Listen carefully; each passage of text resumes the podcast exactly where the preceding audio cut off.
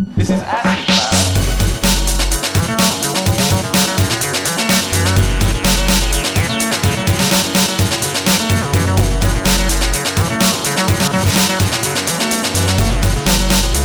Whoa, that's pretty far out. Hello and welcome to ACFM, the home of the weird left. My name's Keir Milburn, and I'm joined as usual by my very dear friends Jeremy Gilbert Hello. and Nadia Idle. Hello. And today we are discussing stillness and movement. Okay, let's get into it. What, wh- why are we discussing stillness and movement? Has it got any relationship to what's going on at the current moment? Well, it always would have. It's interesting partly to think about the nature of the moment that we're in now, historically, in terms of what's changing and what's not changing. I mean, arguably, that is always what the, the analysis of the conjuncture, as uh, we like to call it, following Gramsci, involves. The, the yeah the conjuncture is the name given in certain strands of social, political, cultural theory or analysis, just to the the, the convergence of forces and factors that are shaping any given historical moment. And analyzing the conjuncture is always primarily a question of, of asking yourself, well, what's changing and what's staying the same from before? And in when we were preparing for the show, we thought, well, in some ways, what characterizes the feeling of the present is that things are changing in a really bad ways, really rapidly, and things that are bad are also sort of staying the same. So I think that's partly why we feel it's it's a relevant way of thinking about things. Know. What do you think? Yeah, I, I mean, I, I'd agree with all of that. I think on a on a on a similar vein, but maybe approaching it from from a different kind of framework or or I don't know, from a different angle, but also related to what you were saying, Jeremy. Is this this this kind of sense, this uh, this social affect of you know the times that we're living in in the UK at the moment, where you know, as you're saying, there's this sense that movement, like the movement or the direction that we are experiencing, is sort of stuff being done to us, stuff that's being done to the planet. Like all of the action, as you're saying, is negative or bad or experienced in a bad way. And that's made me think about like what then that does to us as both human beings and as social actors in terms of how we relate to the concept of change. So you know we, a lot of our political leaders and we'll talk about this in a bit but a lot of our political leaders and various different uh, uh, you know actors and figures talk about you know this is time for change it's it's time for change. Like we want to change like change is- and there's this assumption that change is good whereas i think a lot of people are currently experiencing change as bad and are wanting to say no stop. We don't want any more change. Whereas in in effect like something has to change but it feels like they're not in control over it. So i guess I'm, what i'm saying is there's something there about movement and agency and like what the relationship between movement and agency is. At the same time though there's another plane of discussion which is really interesting which is about the you know the social psychology of mass anxiety and mass depression and i'd really like to talk about that. I think we'll flesh that one out later but you know it should get us to a point of think well, well what kind of movement is both good and progressive socially but also psychologically you know for humans in the 21st century? And what kind of stillness is required to be able to kind of build not just the world that we want but also you know in the same vein as with the movement um kind of uh happy reflective joyful human beings so those are kind of some of the ins and why i'm interested talking about both stillness and movement today what about you Keir Well, that's great. Yeah, no, I've not that much to add in, in terms of the, the things we need to talk about, apart from perhaps to say that, you know, one of the ways we can think about what's going on uh, in this really present moment is that the left movement, and perhaps we'll reflect on whether we can talk about or what it means to talk about movements at all in terms of social and political movements. We'll get into that perhaps. But in any which way, we can definitely say, you know, those movements seem to move in sort of ebbs and flows, and we are really are in a in an ebb at the moment. The collective affect, particularly on the left, but I think probably more just socially, is this feeling of stasis or stuckness and inability to move, partially caused by a sort of cascading series of events which seem to overwhelm us, and you know, there's all sorts of war, etc., which which cause those sorts of effects of stuckness.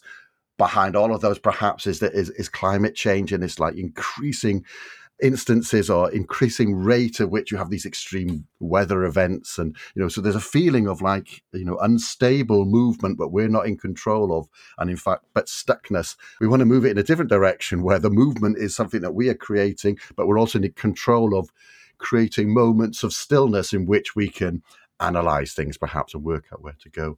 Anyway but let's we're going to get into that. Before we get into that let's do the parish notices. So as you know or hopefully you know Every month, to go along with each new trip, we produce an ACFM newsletter. So if you want to get weirder and leftier, you've got to sign up to it. It contains bonus content, little bits of writing, all sorts of unusual angles you can take that trip, etc. It's well worth uh, signing up to, I think. To, to sign up to it, go to novara.media forward slash ACFM newsletter. At the same time, if you want less of our chat, and who can blame you, they're very long episodes, you can sign up to the ever expanding ACFM playlist on Spotify. I mean, just search for ACFM on, on Spotify. Also, I'd say we've been getting some very nice reviews recently, and they give us a little bit of a boost. One of the things with doing a podcast is you don't get a lot of feedback. Uh, uh, uh to, to you know to keep you going and to say that in, that people are enjoying it, etc. So please do leave us a review on whatever platform you're listening on. When we say that, we only mean good reviews, of course. If you hate the show, well, the best thing is is to, to, to embrace a moment of stillness and think about where your taste has gone wrong. Anyway, of course, it produces some sort of money. Uh, it, it, no, sorry, it requires resources to produce podcasts, etc. You know, on ACFM, we're supported and we're hosted by Novara Media who um, also do some other interesting stuff, I do believe. I need to check that out. Anyway, look, we think you should support our hosts if you can afford it. Support our host, Novara Media. You can do so for as little as a pound a month. You can sign up and uh, become a subscriber and support Novara Media by going to novara.media forward slash support. Parish notices out the way. Let's get back into it. All right, let's hear uh, one of the greatest tracks ever recorded. Curtis Mayfield, 1970, Move On Up. Clearly a song about movement and inspiring movements.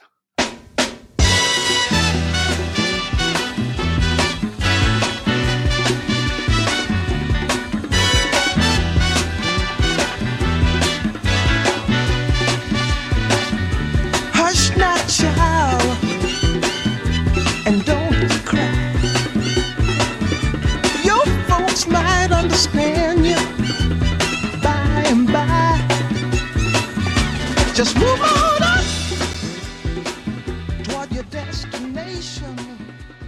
So we're, we're going to be thinking around concepts of stillness moving in different ways, including thinking about nice kinds of stillness. But we're going to start off, I think, exploring this idea of the conjuncture, the present moment, the present historical moment. What is its nature? What's changing and what isn't? I got I had this phrase a few years ago for a talk I did a few times called "Everything's changing, but nothing is changing." And that was really a, the the pithy expression of that long '90s thesis that you know somehow the the tech was all changing, but the con- cultural content wasn't. Yeah.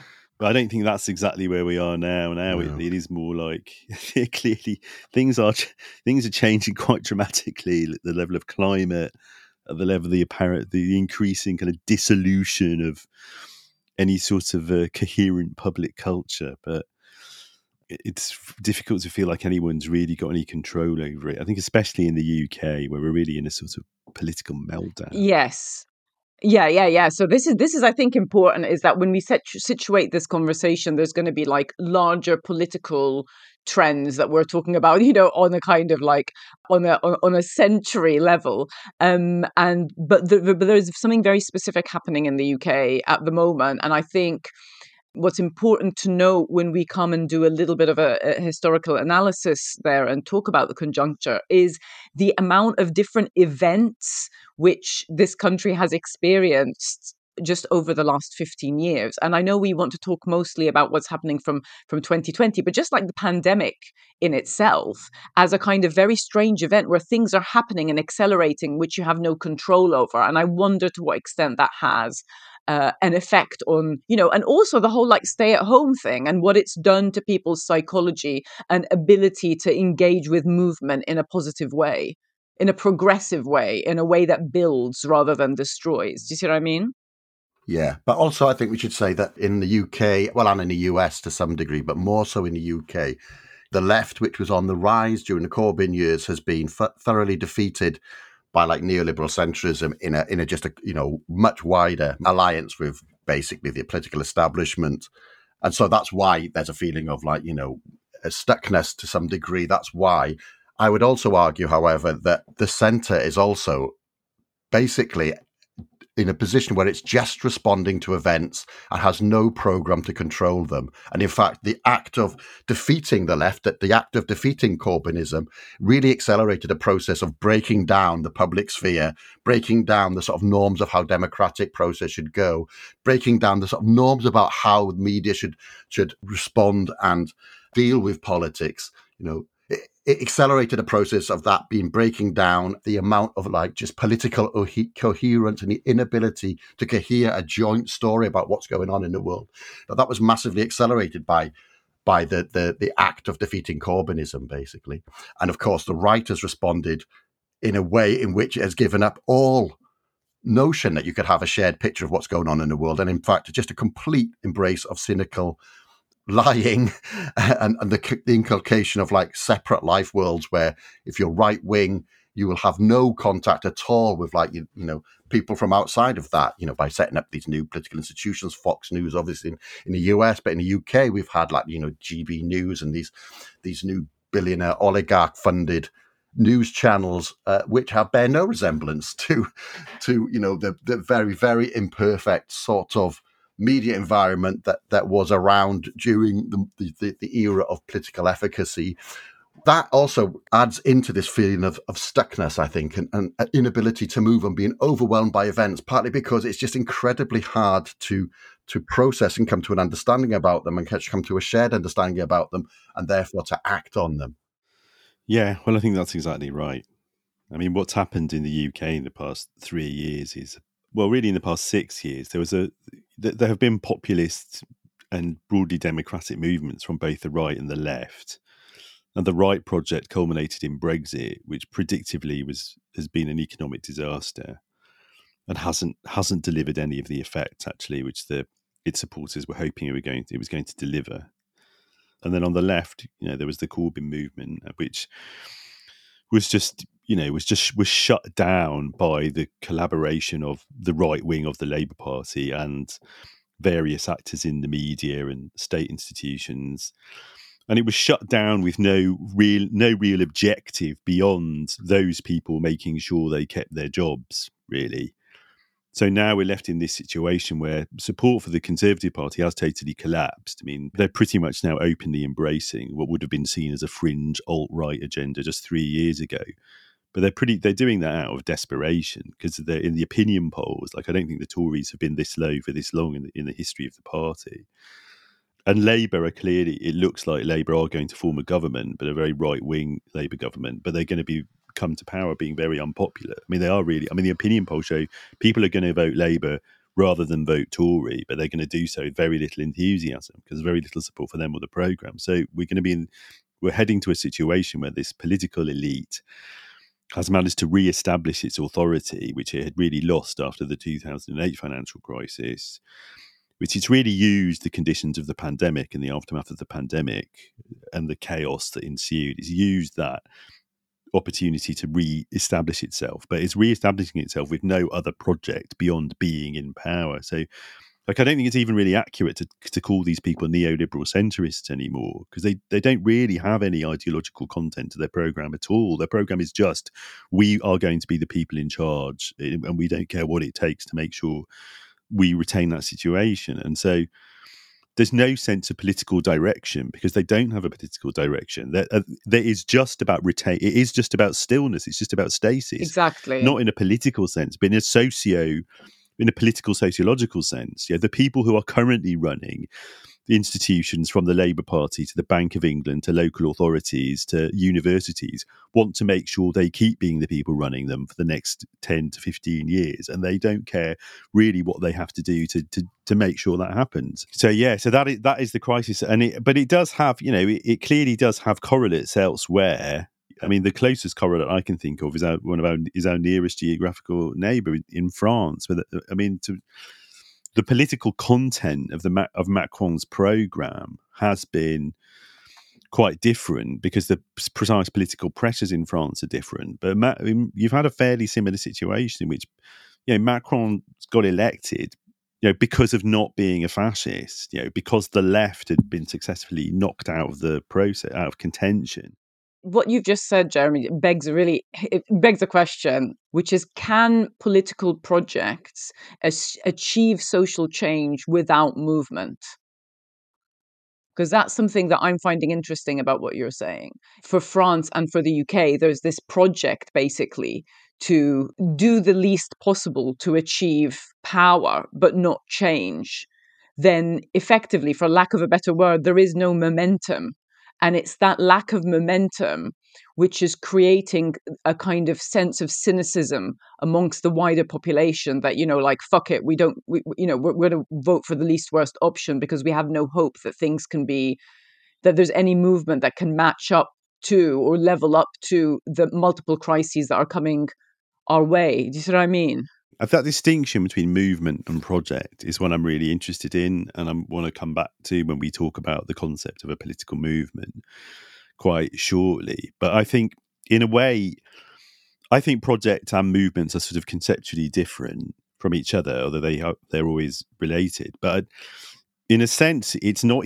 I would say it's probably more accurate to say that in Britain at the moment, that political class they don't even really have a project; they just have an intention, a set of intentions their intention is just to hold on to institutional power. But they don't the problem is they even on their own terms they really don't have a project meaning they they don't have an idea really about what it's going to look like about what the next five years are going to look like how they're going to hang on to power how and how they're going to rebuild some kind of authority and legitimacy. And once again we have to say that like this is not 1997 when Tony Blair got into power, in which the wider circumstances were more f- facilitous for a project, you know, for his project. This is the, the, the worst possible moment to have a, a project based on stasis, basically, because that's not what's going to happen it's like climate change we can it's not exogenous it's caused by our activities but it, it, it, feels as though it's something that that that happens to us basically. It's going to happen no matter what we do and we can ameliorate it or we can um, accelerate it and, and you know and, and business as usual is just to accelerate it. Change is coming down the pipeline no matter what happens so a politics of stasis is sort of you know it's sort of like a king canute type strategy if there's any strategy there at all. While thinking about a show on movement and stillness. I thought a lot about music, which encourages and facilitates stillness. Uh, one of my favorite tracks uh, in the vein of music, which is absolutely about celebrating and facilitating, encouraging stillness, is this.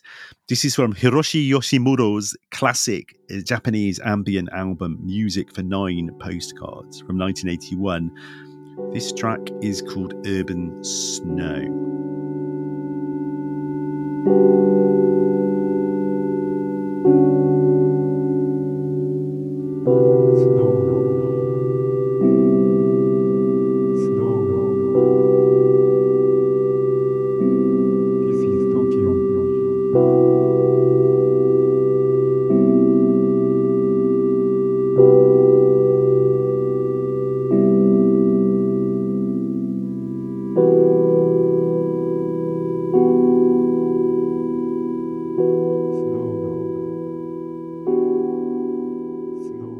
Thing I'd want to say about the about this conjuncture, particularly in the UK, because the British Social Attitude Survey came out a, a month or so ago. It just showed that like political opinion in the UK is the most left wing it's been, you know, since the 1980s. Not just economically left, but also, you know, uh, in terms of attitudes towards things such as immigration, um, gay rights, etc., etc. Of course, there's been like activity to try to reverse that by having moral panics about small boats, etc. But the direction of change is clear. It's almost as though there's something to do with living in contemporary capitalism, which sort of builds a sort of uh, people talk about it as like social liberalism or, or, or tolerance, but just builds, you know, it acts against the inculcation of, of like prejudices, basically. But what's mad about that is the culture is not reflecting that. And this is the thing. I mean, again, like I was pretty young in I was pretty young in the 80s, but I even remember in the early 90s that there's just loads of anti-establishment culture, whether it was on the radio or on the telly or whatever, where there's some kind of voice that spoke to that fact that things are really fucking shit, but like people have a perspective on this and it is just feels so controlled. I mean, maybe it's just because we're old, But I think with, I mean, my sense is with youth culture, it's partly because those attitudes are so ubiquitous now that it's kind of banal. Like it's not, it's not a point of identification. Like when we were young, like you know, you wouldn't be into someone like a big mainstream pop star like Taylor Swift, like and consider yourself basically on the left. And now, like that's normal for like people, you know, sort of teenagers and people in their twenties. Partly just because there's no the, that match, that connection between cultural and political identity has been shifted because there aren't any, there just aren't any Tories amongst that generation. Like, they're negligible numbers of them. Now, let me just put a let, let statistic on it. So there was a, a poll the other day, um, and among 18 to 24 year olds in the UK, only 1% said they would consider voting Conservative. Yeah, one percent. It's insane. One percent. That is that is that that is. I'm sure that's within you know so negligible. We could say that there is absolutely no support for I mean, if you can, if you think about the eighties, I mean, the, I mean, the, the early eighties in British cultural history is like the high point of a sort that sort of cultural radicalism, of like radicalism being in the culture, and a lot of that stuff you remember from the nineties was sort of left over from that, as we've talked about on the show loads, show loads of times. But again, the actual politics was like Tor- Thatcher had a lead among young voters Mm. in like seventy nine and eighty three. because there was an offer. Because there was an offer on the table. That's what Thatcher did. There was a, an offer. Yeah, there was an offer, and, and also saying in terms of the cultural thing, that like if you were a young person on the left, like you felt a bit beleaguered, like you felt like you had to kind of express it through your Ah, culture yeah, because you you're felt a saying, little, yeah. you felt a bit beleaguered because it wasn't normal. Like it, it wasn't the case that everyone in your class just hated the Tories and always had done.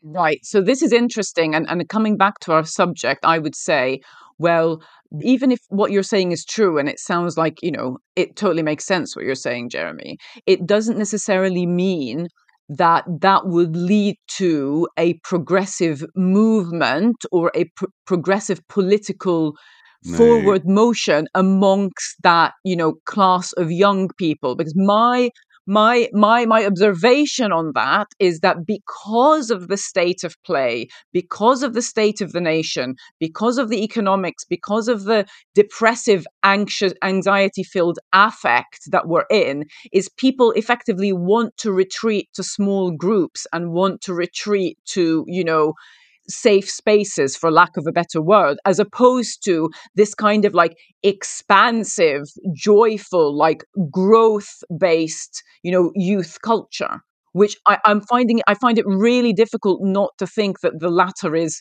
is better in terms of progressive politics. So so that's the challenge for me right when it comes to talking about uh, stillness and movement is it's like okay well what is our what is our if we were to scenario plan like an acfm scenario plan based on what we've just said like what are the potential outcomes? Even if we're we're seeing as all you know the statistics that you've talked about and and other indicators say that you know young people say hate the tories like what is the outcome from a movement level Well, I'm still harping on your your question about the the culture, really, Right. about the place of culture, because I think you're right that. I just want to say I think it's an important part of the general diagnosis of the strengths and weaknesses of the left, like now and over the past five years, that in some ways the lack of a, a kind of radical left culture was part of one of the weakness, which made meant that Corbynism crumbled so quickly. And it is tied to the fact that a lot of people, I mean, you know, you I'm really sort of I'm I'm I don't I'm not talking about ACFM listeners now almost by definition, but you know, your my impression is your typical twenty something today. On the one hand, they'll tell opinion pollsters, and they think to themselves consciously that basically I'm a socialist, I want radical change. But a lot of so much of their affective economy and their way of thinking about themselves and the world is shaped by this hyper capitalist logic, like Instagram and a, and, and identity politics and a kind of consumer kind of retail politics. Exactly. They they find it really difficult to you know participate in collective movements or projects for any length of time and with any kind of discipline and and that was and that's partly what that is why Corbynism sort of crumbled so quickly in part. So I think it is really important. But then that's that's a persistent theme of our show from literally day one, from episode one about collective joy. A persistent theme is one of the things we need for an effective political movement against maybe we're not in neoliberalism anymore, just against capitalism, really, is forms of culture which promote feelings of solidarity, feelings of collectivity, feelings of collective joy, not just in the kind of fleeting moments of ecstasy, but in the sense of really enabling people to experience themselves as part of wider groups over sustained periods that you know are what I call collect, you know, potent collectivities are way are, are able to actually be in the world and do things collectively and we you know we've talked quite a lot on the show about some of the cultural forms that can do that but we also you know it's partly the it's you know it's partly what we need from artists and cultural actors is to keep inventing new ones No, I No, think I think you're on. right. I think I think you're totally right, and I think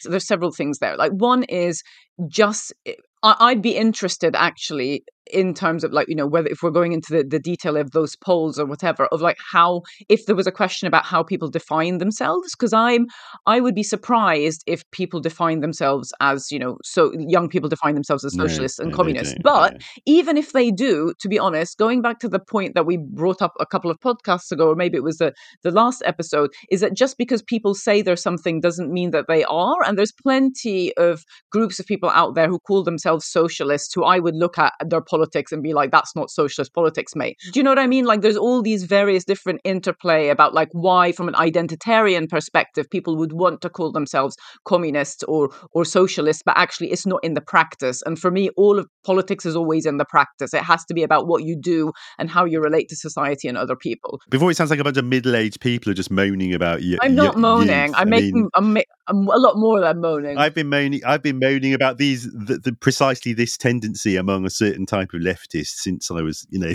fourteen, and like they were all uh, older than me. So it's not like it's not like being that kind. You know, it's not like that kind of a thing has only just been invented. Absolutely not. You're right. do. There's there's a lot of m- there's a lot of older people who are doing who are doing this, but it's just that you know, online forums makes it worse as a as a phenomenon in my view.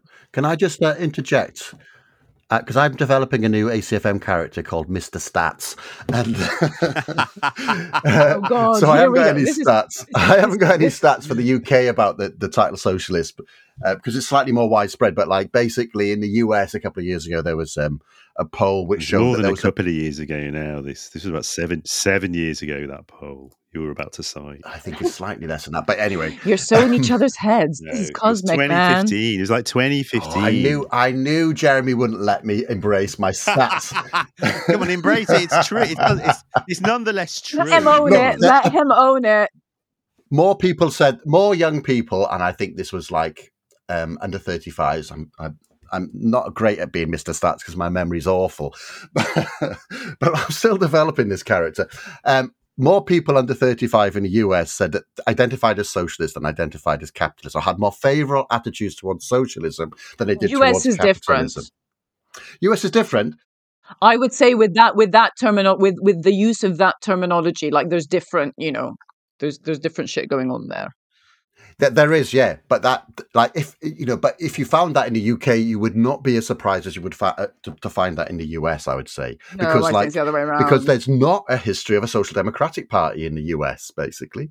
And so, like socialism and communism is was completely outside of, of what is percep- was acceptable to say, basically. And of course, I know what you're going to say now, Did So when that came up, you know, a lot of what people thought about when they were socialists was, oh, we just want you know a welfare state like they imagine still exists in Scandinavia and so forth, right? So yes, I, I understand that, but still, it, it that like these are imperfect sort of like indicators that show that there is some sort of movement going on. There is some sort of dissatisfaction. That you can't accept that as just an accomplished fact. Therefore, all we need to do is take power and move into socialism. Right? That, that, that's obviously not true. You know, we and and Jem's completely right. You know, we, we all exist in this world of like, you know, uh, of social media and these sorts of things, which which you know force us to think about ourselves as as brands and all these sorts of things. You know, really deleterious to collective forms or solid collective forms of organization, which lend itself to like mobilization by by particular affects rather than you know the, the long term patient, perhaps slower work, the slow boring of holes, uh, as Weber put it, you know, of the, of politics. But it's still something. Basically, it's still something you have to take on board when you're when you're thinking about the conjuncture and what to do next. Great speech. That was not what I was going to say. Just saying, you, you, Oh. you guessed wrong. you guessed you guessed wrong, actually, Keir. But fine, that was a really nice spiel. I'll let you have it. Go on. Well, ventriloquizing somebody else is one of the one of the characteristics of my new stats ca- character. We should play the song "At Home He's a Tourist" by the Leeds band, classic Leeds post-punk band, Gang of Four. They're a very interesting band who formed at the at the art school. There were a wave of bands that came out of the art school uh, at the Leeds University and the art school at the, the Leeds Poly, as was. Uh, the band the Mekons come out of the, the Poly it was a highly sort of like politicized, highly quite theoretically sophisticated sort of scene at, at that point. Gang of Four formed with the, the singer John King, guitarist Andy Gill, and then the drummer Hugo Burnham are the only ones I can actually think of at the moment. And they released this album, Entertainment, in 1979, I think that is, which contains this this song, At Home He's a Tourist. And it gets to that point, perhaps when you go somewhere where you leave where you're from, where you go somewhere else, you know, you, you can get that sense of alienation. You're outside of the culture. And of course, the point with this is that sense of alienation is is present in contemporary capitalism, contemporary capitalist 1979 Leeds as well. At home, he feels like a tourist.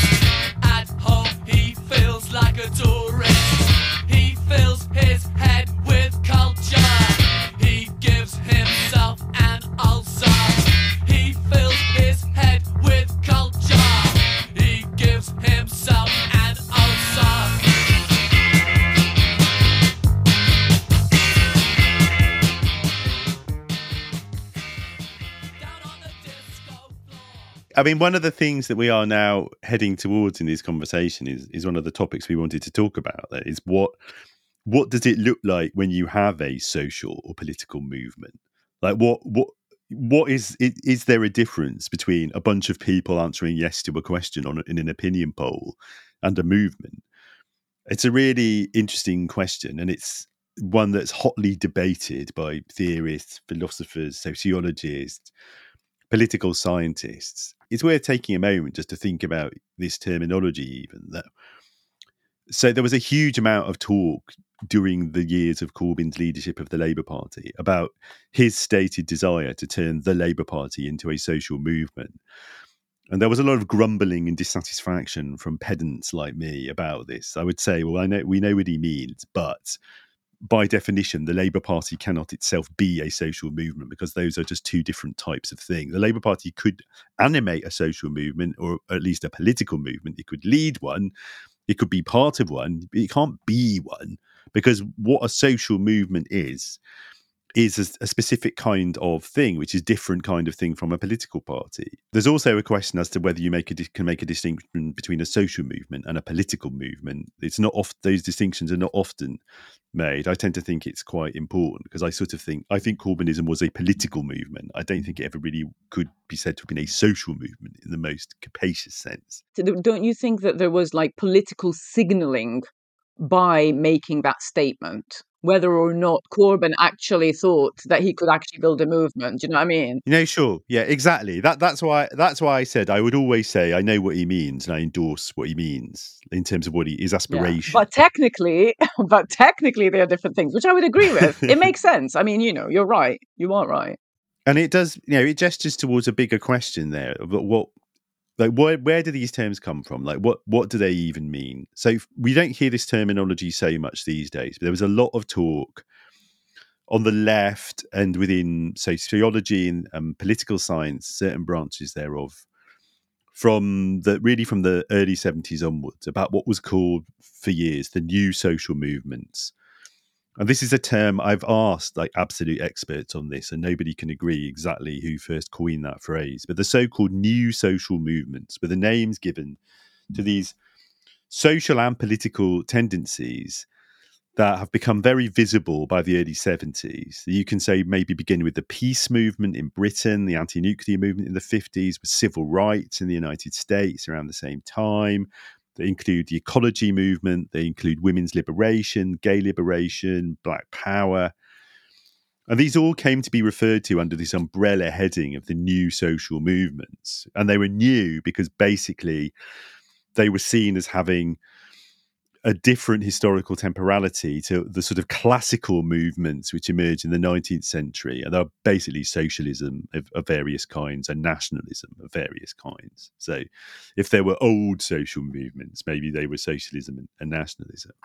But then this phrase, social movement, I think it was most in, in some ways that the thing which the term social movement most obviously applied to, I think, was women's liberation because one of the distinctive features of women's liberation was the fact that it well it wasn't primarily organized around a set of political and legal demands like even the uh, civil rights movement was it had been in the states. It was organized uh, organized around a very broad based aspiration to change social behavior across the society and to change people's ways of thinking and perceiving the world and change a whole way of life in a, in a really fundamental way.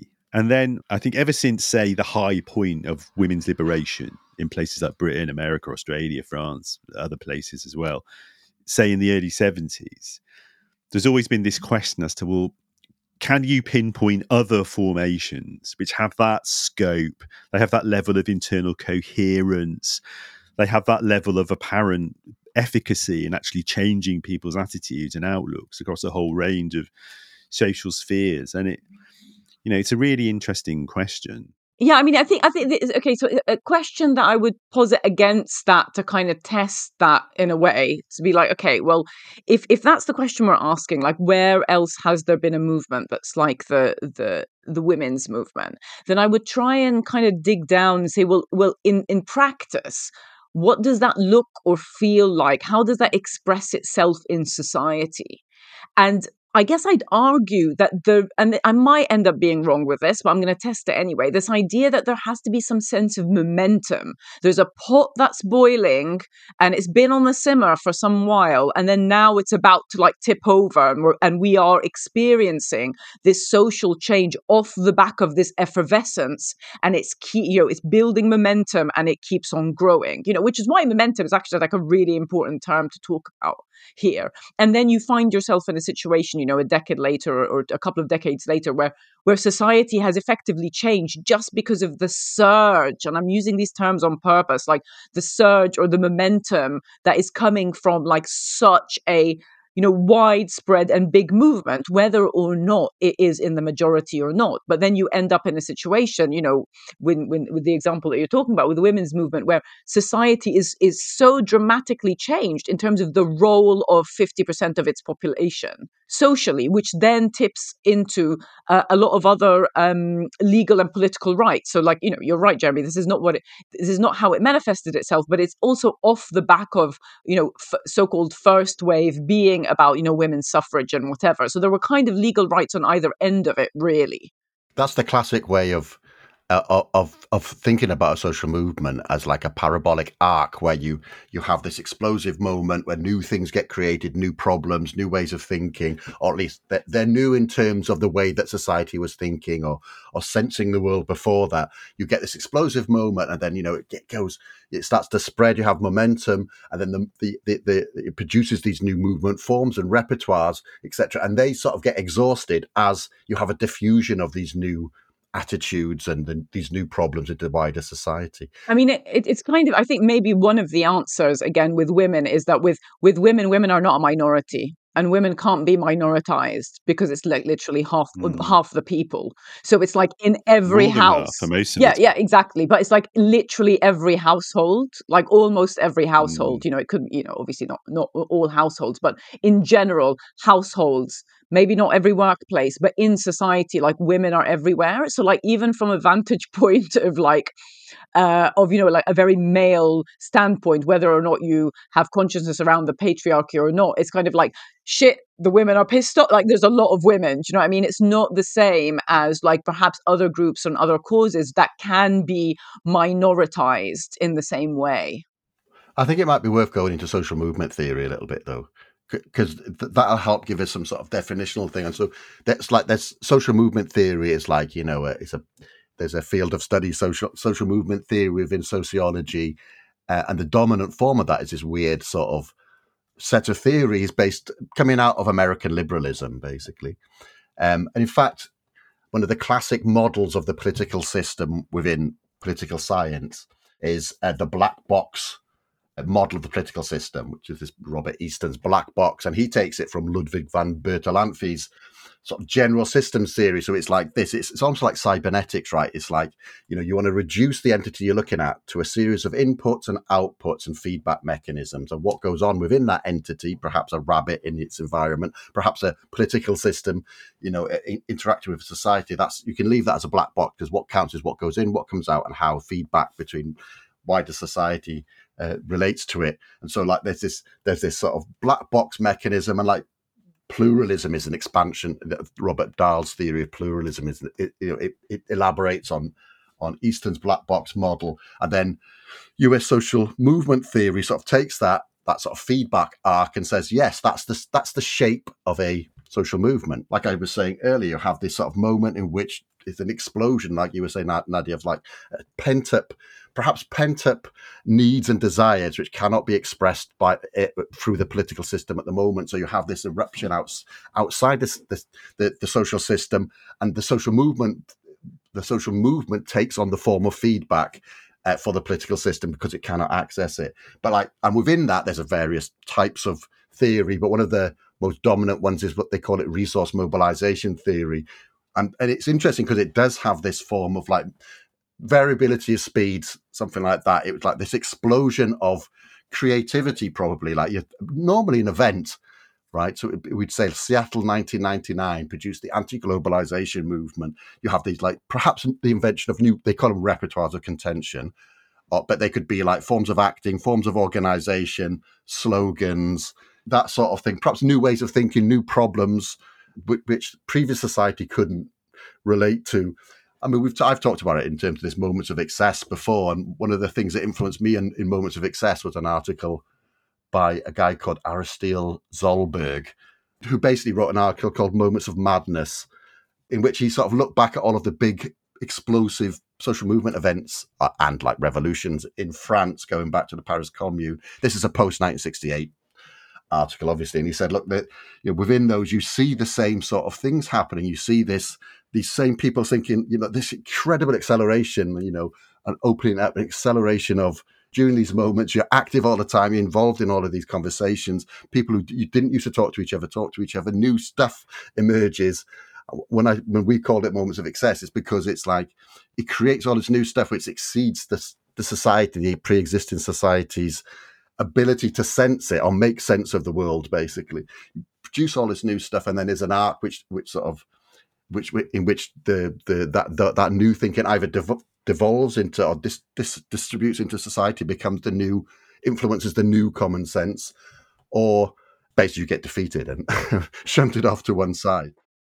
what you're describing here is like all of that makes sense but you know like there are huge amounts of like needs and desires that people have like in britain today which are not being fulfilled but it feels like the energy is inward looking and it's like being internalized in a way rather than coming with this kind of like explosive exothermic energy. And maybe that's because we can't predict you know what i call tipping points which is something that i'm really interested in.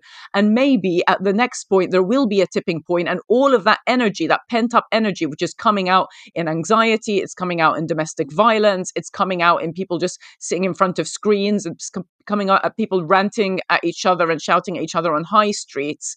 Maybe that energy is actually going to be, will, will be at some point become some sort of movement because that's that's the thing for me which i'm struggling with is that what is it about the conditions today which seem to make a movement almost impossible? And instead we've got a kind of it's not a stillness it's kind of like an anxious carbonated bottle where where the, the effervescence has nowhere to go. I would say, I mean, the answer to that question is one I think we're exploring on the show all the time, and and and it's something that you know I've written about and other people have that the the whole matrix of advanced capitalist culture, the whole the whole point of it is to prevent people from feeling like collective agency is, can be a, a real possibility. Like at every level, every minute of the day, to a certain extent, that the whole thing is about making people feel that something like a collective movement is not possible and that the only forms of agency they can exercise are micro forms around their own immediate life worlds, their own immediate spheres, you know, mostly forms of consumption or forms of kind of consumptive expression. So I think we sort of know what I think, and I think to the extent that that goes unchallenged or that challenges to that are periodically defeated, it's just inevitably going to keep getting worse. Like it's going to get worse every single year, except to the extent that there are countervailing forces and countervailing projects. I think.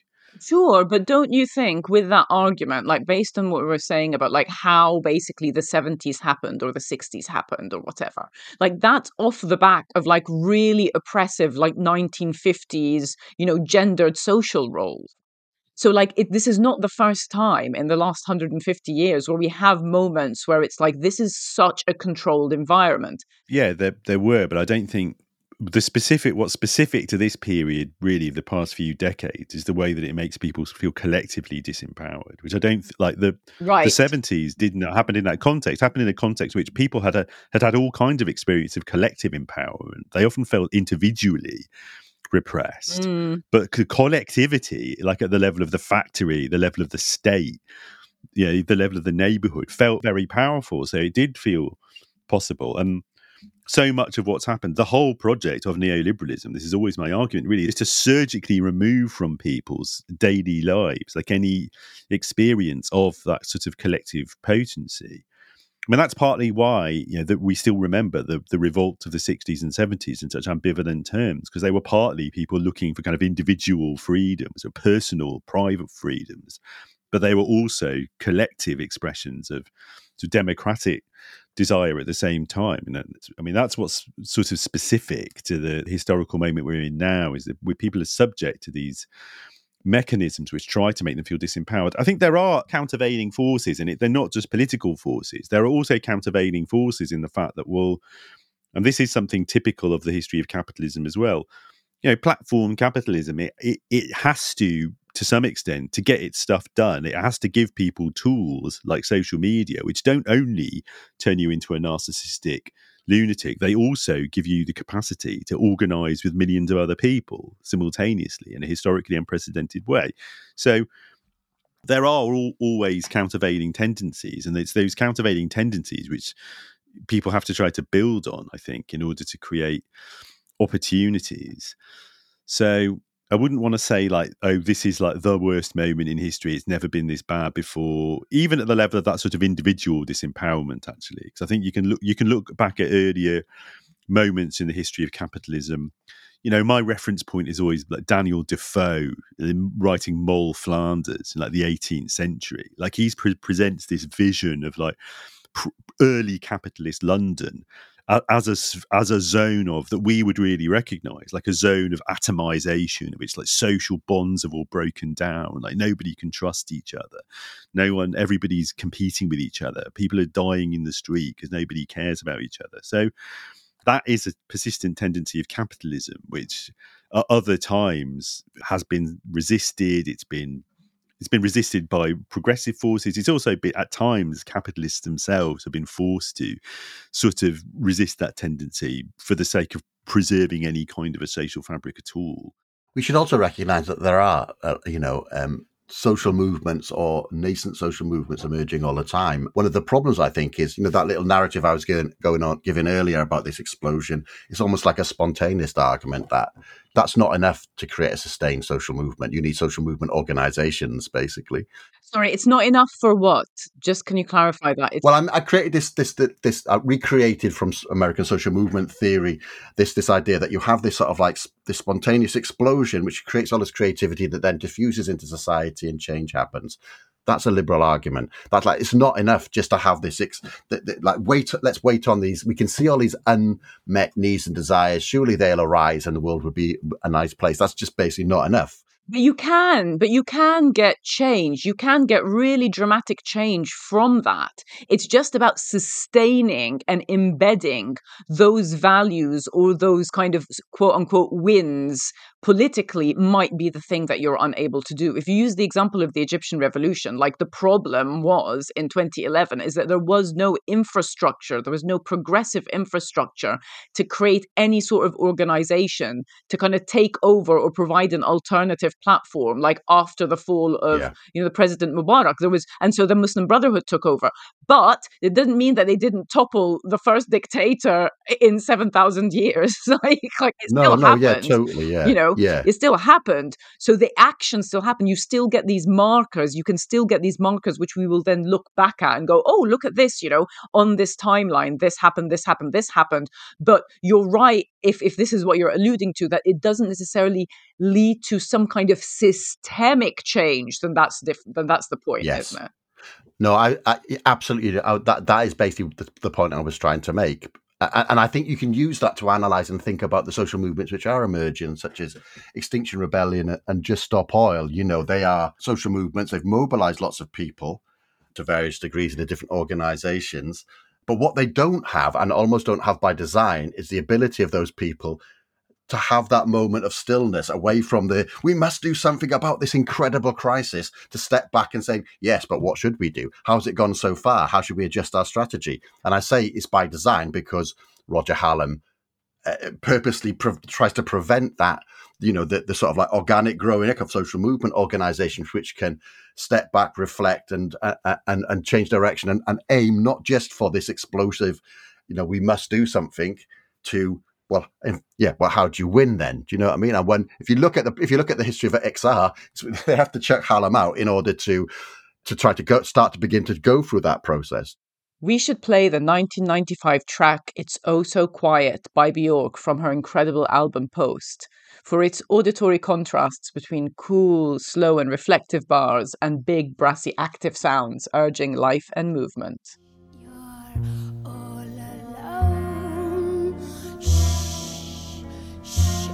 So peaceful until you fall in love. Simple, the sky up above. Simple is caving in. Wow, wow. You never been so nuts about a guy you wanna love. You wanna cry, you cross your heart and hope to die. There's also something else which is kind of like quite a boring thing to talk about, but you know, it is to do with like power and money, which is around resources, like how resources play into how people organize themselves as movements or organizations. And that could be in terms of both how they are co opted, like movements or like groups of people or, co- or collectives can be co opted by, you know, larger NGOs or like structures or whatever that have the resources to resource them. And therefore they end up, you know, perhaps changing certain parts of their policy or whatever, and don't end up being as radical as they were. But also, you get a lot of really radical and interesting groups, which under the current conditions, they might they, they might not be able to reflect because they don't have the resources to reflect. So therefore they build their kind of political structure and outward facing tactics on the fact that the one thing that they can do is go out and do more demonstrations because they've got no capacity to kind of like meet and think on a, on a resource level. Does that make sense? Yeah, it does. And I but I and I'm going to say at this point I'm going to try to explain why for me it is a really important question. Like what actually is your definition of a movement? Like why is the typology of movements important and and why is it important to push back against what I think is like a massive overuse of that term movement? good let's do it because because I mean, I'll tell the story. I don't think I've told this on the show before. I think you two have heard it loads of times. I can't. I don't think I've actually told it on the show, but apologise if I had. One of the funniest experiences in my political life was getting studied by some Italian sociologists as a supposed representative of the British anti-capitalist movement, sometime in the early two thousands. So there was me, a couple, a few other activists in a room at SOAS, and these Italian sociologists were studying us. Like it was a whole day, and they wanted us to talk about our experiences as, as part of the anti-capitalist movement, and and mostly our feelings about it.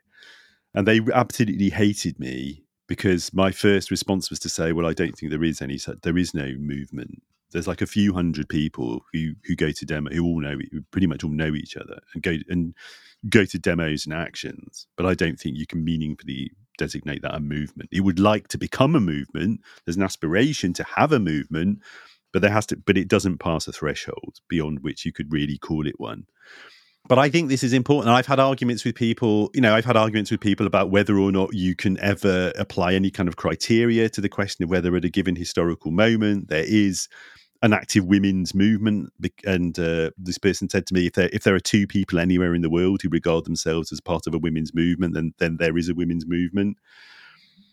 And my response to that was, well, you know, like, oh, comrades of mine who and friends of mine who dedicated years of their lives to building women's liberation in the seventies and eighties might have something to say about whether their their work was more was of no different value from two people on the internet calling themselves a movement. And I think it's important because I think a huge problem with a lot of activism is, and this is true on a really large scale, it became true of Corbynism, but it's also often true of people involved in things like in, and environmental activism, is honestly, people get caught up in the excitement of their moment and of a few dozen or maybe a few hundred of their friends being really mobilized around an issue and they lose sight of the the difficult question of what it would mean to actually grow that coalition out past the to the point where it could actually have some political efficacy.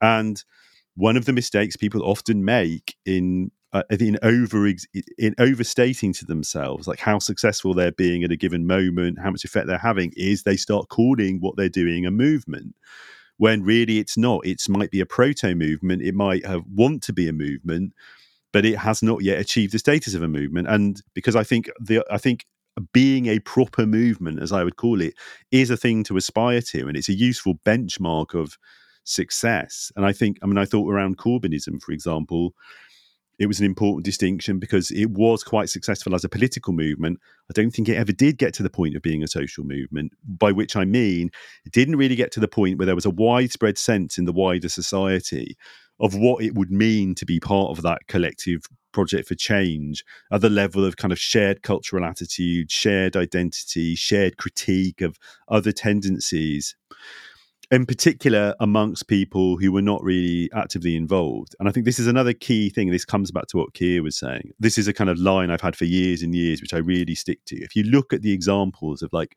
clearly relatively successful movements historically, like civil rights or women's liberation, is they're not just even large networks of activists like what it means from my point of view probably to have a movement is you've got a bunch of people who they're never going to turn up to a meeting. They're probably never going to turn up to a demo but they they support you and they sort they have a general idea of what it means to support you. And having and that having that penumbra of like relatively passive supporters who are they're not doing them they're not activists they're relatively static a bit but they're sort of part of the movement for change in that they share your desires your aspirations is really, really important. And also, any movement does have spaces within it, like Keir was saying, for ref- for stillness, for reflection, for strate- for strategizing, for evaluating how things are going, for think. And in fact, to the extent that women's liberation is like the one of the classic e- examples, you know, as I've said before many times, women's liberation was nothing but it was it was a bunch of reading groups. Like that was its organizational form, basically. That's why it's Jeremy's ideal movement. Okay. Okay. Wait. Wait. Wait. Wait. Wait. Wait. Can we just can we just clarify one thing? So when you're saying people share your like these are non we're talking about non-active people who are sharing your vision or like what you want to achieve. W- with regard to the women's movement who's you in this case? Do you mean other people or you mean some kind of No, leadership No, I mean if you're if you're like an active an active participant in what was called being called women's right liberation, right so non-active and active but right you know, it, I mean, one of the things. I mean, I've written about this before years ago. I mean, one of the things that made the women's movement a successful movement was that it became the case that there were people who were just they were just doing literary criticism, but they had a sense of what it meant to do literary criticism from a point of identification with that movement and its objectives. I would say it was more because there's shitloads of women who were standing up to their husbands at home. That's what made Well, I it. didn't. I'm not. No, no, no. I'm not. I'm not. Count. This is not a counter. This is not a counterpoint, Jeremy. I'm saying like it's it's all of those things together, right? It's not just that when when we talk about people being in, inactive. Basically, I'm trying to to think about what you're saying about the women's movement and think about how do we think about it in relation to something like Corbynism, like who who because with the women's movement there were so many people who like they might have been standing up to their husbands at home but Yeah, actually have you're right, never yeah. have never joined even a literary criticism whatever but they felt empowered by feeling like oh women are changing something. So they are literally in the domestic sphere changing social relations en masse. What is the equivalent? And i in for example the so-called corbyn movement and i think this proves your point if anything is that what would have been that conversation where which people are pushing up against something that would have create, created the conditions for it to become a social movement. And i don't know what the answer is Well, I think I think the project of ACFM has always been partly to contribute to that because it would be having conversations, not just it would the political movement aspect of Corbynism. For it to be a political movement, it needed loads of people to sign up and join the Labour Party. It needed the most passive people simply to vote Labour. It needed slightly more active people to just get an online membership and vote the way they were asked to in NEC elections. That was its status as a political movement. But to be a social movement, it would have also needed people having broader conversations, which people like us and TWT were always committed to, to encouraging about, okay, well, what does it mean to think about the world in a genuinely non neoliberal way? Like, what does it mean to actually relate, start to relate to each other in terms of solidarity? so consciousness raising lives? on a local level exactly, effectively exa- yeah yeah, exactly, yeah, Interesting. exactly. And that's not. I mean, that's like a novel idea that was like people like us kind of you know ran with. But if you go back, if you go back like a hundred years, that was absolutely normally. It was widely understood within the labour movement and the socialist movement. The part of what it meant to be a socialist was to think about well, how do you apply those principles in all kinds of areas of life. And that and that was when socialism was a social movement. I mean, that was Yeah. socialism was a social movement Right. under those historic circumstances when people were thinking about well what what does it mean what does it mean to do things in a socialist way like in schools what does it mean to do things in a socialist way in your fa- in the family in, in your neighborhood Yeah, when I go cycling, I go cycling as a socialist. Was a widespread attitude and practice. Sure, but th- but this is interesting. This is this is really really good actually because it gets me thinking. Right, what was the sort of activity like in in a real sense, in a like you know, in an event sense that was taking place on a local level during Corbynism, and you know. I, I would say, um, from my knowledge, the sort of okay, there were some things that I would think were potentially like radical, but mostly it was things like fundraisers, you know, and Yeah, like yeah. a fundraiser is not a radical form. So I think to test your argument would be saying act, ac- actually what would have needed to have happened in you know the late stages of Corbynism is some kind of development of like radical forms of interacting that were practicing something. But actually what we had was you know some fantastic events you know in support of Corbyn or in support of whatever but it's not actually as a radical form or like ideologically moving us beyond you know the, the, the system as it exists no that's right we came up against the limits of the result the, the fact that to do that properly would have needed resources i mean that's what what do we do we do you know we do a podcast so we can be like really minor internet celebrities you know talking about this stuff like we don't that's because that's we don't do basically it what to we've be. We don't do it to Yeah, I be know, but we've got that's what we've got the resources to do. Yeah. That's all we've got the resource to do. Like what we would have really liked to do, and we you know we said to people at the time, what we would have loved to do, and like friends at things like the World Transformed would have loved to do, is like have like a national network of local groups of people you know, doing consciousness raising and doing experimental culture and also getting involved in local politics. A rave in every constituency, Jeremy. That's what we were going for. But every time anybody suggested to the only organisations in the country with the resources to facilitate that, uh, the trade unions, they might want to give like the World Transformed some money to do some of that. They, they get they so they weren't interested. But that's Yeah. also about trust, isn't it? It's about trust and control and like where the center it's it's a bit center and periphery, isn't it, as well, this kind of argument. It is, but it but it also speaks to this question of movement and the fact that Totally. that one of the features, historic features of trade union bureaucracies, is they become very suspicious no, of no. of the uh, a whole idea of the labour movement as a social movement. They prefer it to be at best a political movement.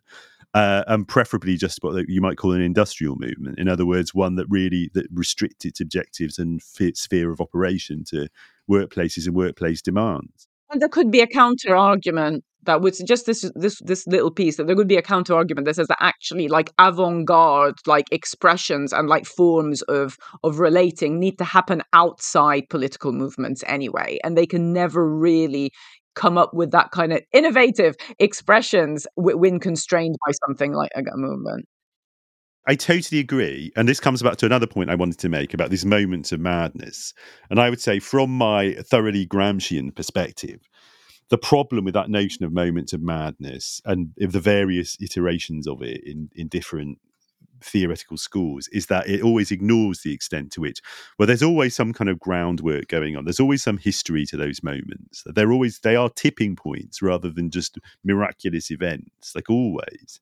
And from that point of view the, the the big historic moments when there's been really productive you know there's been productive eruptions of novelty and then there are always moments when well that you you get some kind of positive relationship happening between political movements sections of established institutions and those zones of the culture where indeed the, real experimentation has to happen and has to happen relatively autonomously? So there's this sort of moments there are these sort of resonances which emerge but they don't just emerge they're deliberately cultivated. So you know what's happening what's happening in the early 70s is you know women's liberation doesn't come out of nowhere. This is partly why i really hate for you know as an aside i hate that ty- that popular typology that says oh there's a first wave of feminism there's a second wave of feminism. There's because it diff- it does it fails to differentiate between the moments of movement organization and the periods when feminism is a relatively organized political project but it doesn't really have a movement form. So which is you know, people have this idea there's no feminism between like women's suffrage and 1969, which is nonsense uh, because, you know, for example, the American Civil Rights Act in 64, like 65, contains all these provisions around sexual equality.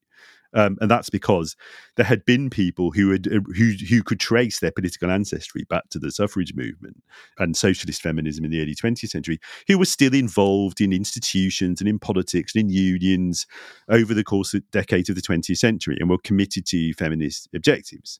And it was the fact that those people were still there, kind of beavering away, the fact that there were artists and poets and filmmakers and playwrights, you know, giving voice to women's desires and women's dissatisfaction. Know, over all, over all that period, is the fact that people like Simone de Beauvoir, sort of publishing from in 1949 all all that stuff converges yeah all that stuff converges in the late 60s and early 70s and it converges with elements of the trade union movement who are broadly sympathetic. It converges with you know male trade union bureaucrats who are you know have some historic memory of the socialist feminism of the early 20th century and are just you know decent guys who can see what's happening then it's when all that stuff converges and the non-decent ones were forced to yeah, exactly. Yeah, yeah. But I'm saying all that stuff converges, and it converges because people make it converge, not just because it spontaneously happens. Mm. And so the work of politics is nearly always about beavering away, trying to do your thing, and also trying to make those convergences happen. And they usually don't. But those those apparent moments when everything suddenly changes and becomes possible, and new movements emerge, they're always the product of people doing that kind of work, which is partly why I think you know, I think it is important to reflect. In some ways, you know, we we, we opened the show talking about like the present moment as if it's historically like really really bad. But I would say, really, if you look at the whole history of capitalism, going back to the enclosures, Like it's probably more normal to be in one of these moments when it feels like everything's going to shit and you you've just suffered a, re- a, a terrible, disappointing defeat, and only the complete bastards are in power. And it's probably more normal to feel like you're in one of those moments and to keep pushing through it and keep pushing through it until new configurations become possible. I mean, I, I totally agree with all of that, obviously, but I think, like, definitionally, I think there's also an important point in there, and it's the point you made, Jem, that like what's what looks spontaneous is a result of like when you look back in hindsight, a result of this huge amount of organizing, this sort of like cultural preparation, etc. And then always, always, when you have a movement explosion of these sorts, you know, some initiator group, some initiator who say, "Let's do this." You know, like Occupy Wall Street. There's eight people in a in a room and say, why don't we do this? And then that sort of you know become takes on a form which gets reflected in the Arab Spring. You know, the the whole protest camp, uh, and it spreads all over the place. But the point is, you know, there is always groups saying, let's do this and most of them fail. And so it's the the distinction is sometimes you do, you know, even though there's all preparation, you have these moments, these sort of explosive moments where things just resonate and just and people see themselves in whatever form of ex, in in the in the form of like either the action repertoire or the form of organization or that you know they see themselves in it and they want to either participate or they just basically they feel positively about it. So there is there's a there is a moment of like chance and spontaneity and allowing things to go out of control, basically, which is why I think the Corbyn movement, like lots of the people uh, who you know were, were were basically in control of the Corbyn movement, didn't want a social movement to explode because they would not be in control of that they don't know quite where that's going to go, right?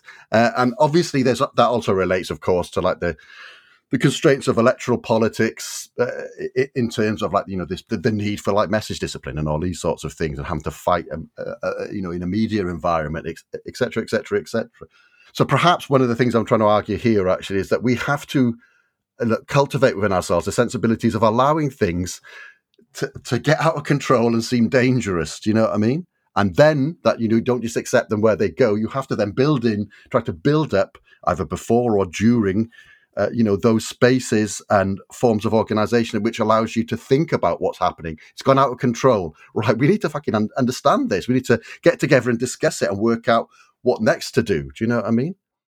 I think what you're saying here is we need to learn to go with the flow. with flow, man. No, I think I think this is well. I do I do think there's something really interesting emerging in both of what you guys are saying, which is that if we're saying that convergence and effectively alliance building is like an actual project which psychologically like groups and individuals need to be in that headspace of thinking there are opportunities there are things happening. We want that sort of convergence and alliance to happen. We're pushing for convergence and alliance to happen so that it you know change can escalate or you know something can occur socially.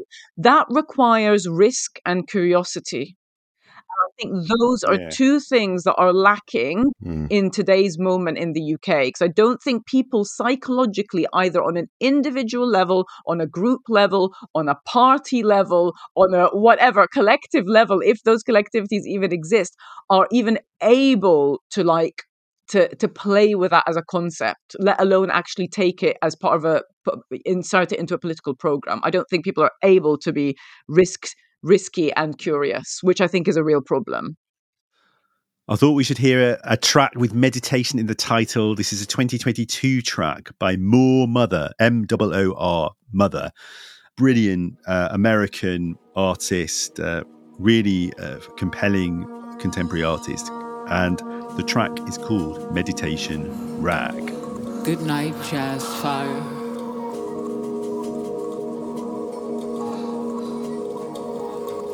Smoke, desire, praise.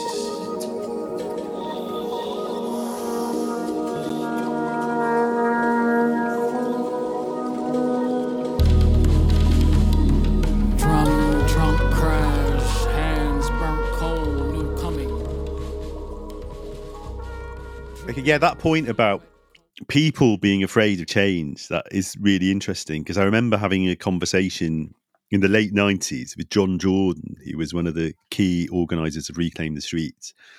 about this issue. And at the time, uh, for various reasons, John and I were both really interested in Taoism. Taoism is like a Chinese philosophical tradition, and it, it informs various things like meditative traditions and martial arts practice.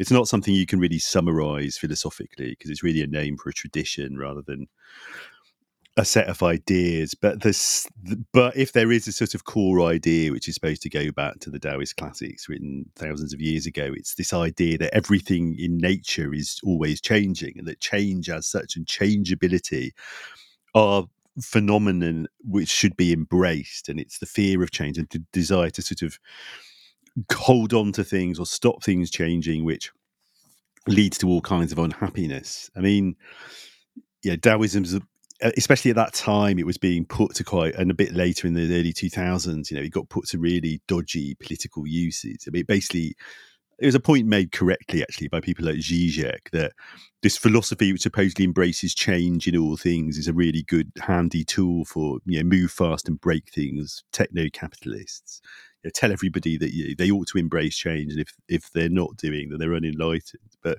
Yeah, Taoism right, has this really interesting I mean one of my favorites my favorite line from the Tao Te Ching the supposed Taoist classic is uh, without moving you can know the whole world. Um, the more you travel the less you know. And it's this idea of this ideal of like just not wanting to kind of roam around not wanting to be a tourist not wanting to not really even being that curious about the wider world but engaging in some kind of contemplative practice as being preferable to that but with all those caveats about not wanting to embrace some kind of capitalist ideology. Like it is interesting that in those some of those contemplative traditions, like Taoism and, and really early Buddhism, there's this idea that everything is always changing, and if you can't deal with the fact that everything is, is always changing, including you, who who is going to keep getting older, for example, now no matter how hard you try not to, then you're just going to be like miserable, and that's also you could also say that a philosopher like Gilles Deleuze, um, in his work in the late sixties, in particular, is putting forward quite similar ideas in in his book Difference and Repetition, but arguably his his big philosophical statement. One of the key events he's interested in in human thought is the invention of calculus. And part of the point about calculus is it enables you to calculate and measure velocity. And velocity is all about not just speed, but rate at which speed is changing. So it's about measuring rates of change. And there's this idea that that change, um, understanding changeability, are sort of inherent to to matter and to social relations and to selfhood is really important. There is this sort of counter idea which runs back to ancient philosophy, and it, but I think it's still, you know, it's still there a lot in a lot of places today. This idea that somehow anything that's changeable is like unreal or inauthentic. I mean, I remember having a conversation with a colleague at the university once years ago, and she's like a committed Freudian psychoanalysis person, and it was about the nature of gender, and she said gender is real uh, and my res- and this was like against the sort of social constructionist position on gender and and I said, yeah, it's real. Just because it's real doesn't mean it's not changeable. It doesn't mean it's not subject to historical variation and, and political intervention, you know, personal intervention in, in some ways. And this idea that, and this is an, also an idea in a lot of uh, you know, ancient philosophical traditions, and that somehow movement itself you know, physical movement must be an illusion because, in some sense, it's mathematically impossible. And actually, anything that seems to be changing, the scale upon which you can see phenomena changing, must be somehow illusory because, at some fundamental level, like everything is part of one substance, or everything is part of God, or however you want to conceptualize it. And so, I think it is important. So, it is really interesting to think about this idea that will there is some there is some there is the intuition that John and I Jordan and I had in the late nineties was that despite capitalist appropriations of it there's some there's some resonance between a, a, radical conception of the possibility of social change and the and a way of looking at both selfhood and the world which is which is not afraid of change and which recognizes the, recognizes the changeability of things and the mobility of things even at the level of molecules moving in matter as opposed to perspectives which are suspicious of that, which think that stasis is by definition, you know, preferable or more authentic. And and I think that does play out. I mean, this is certainly one of the messages of this is one of the ideas in in classical Buddhism is the idea that well being attached to an idea of yourself, of any fixed idea of yourself, is just always going to lead to unhappiness. And I think, I think that does have a real political resonance. Massive. It has a real political resonance. Well, you you say why? Because I've gone on enough about that. Okay, well, I mean, I think there's there's a couple of things I'd like to pick up on before we get into that argument from what you're saying, Jeremy. Which is, I think you know, and you you touched on this with the kind of accelerationist argument around tech or whatever. But it's it's important to note who's deploying these sorts of arguments. At, and at Yeah. which political moment, right? And how those arguments interact with agency.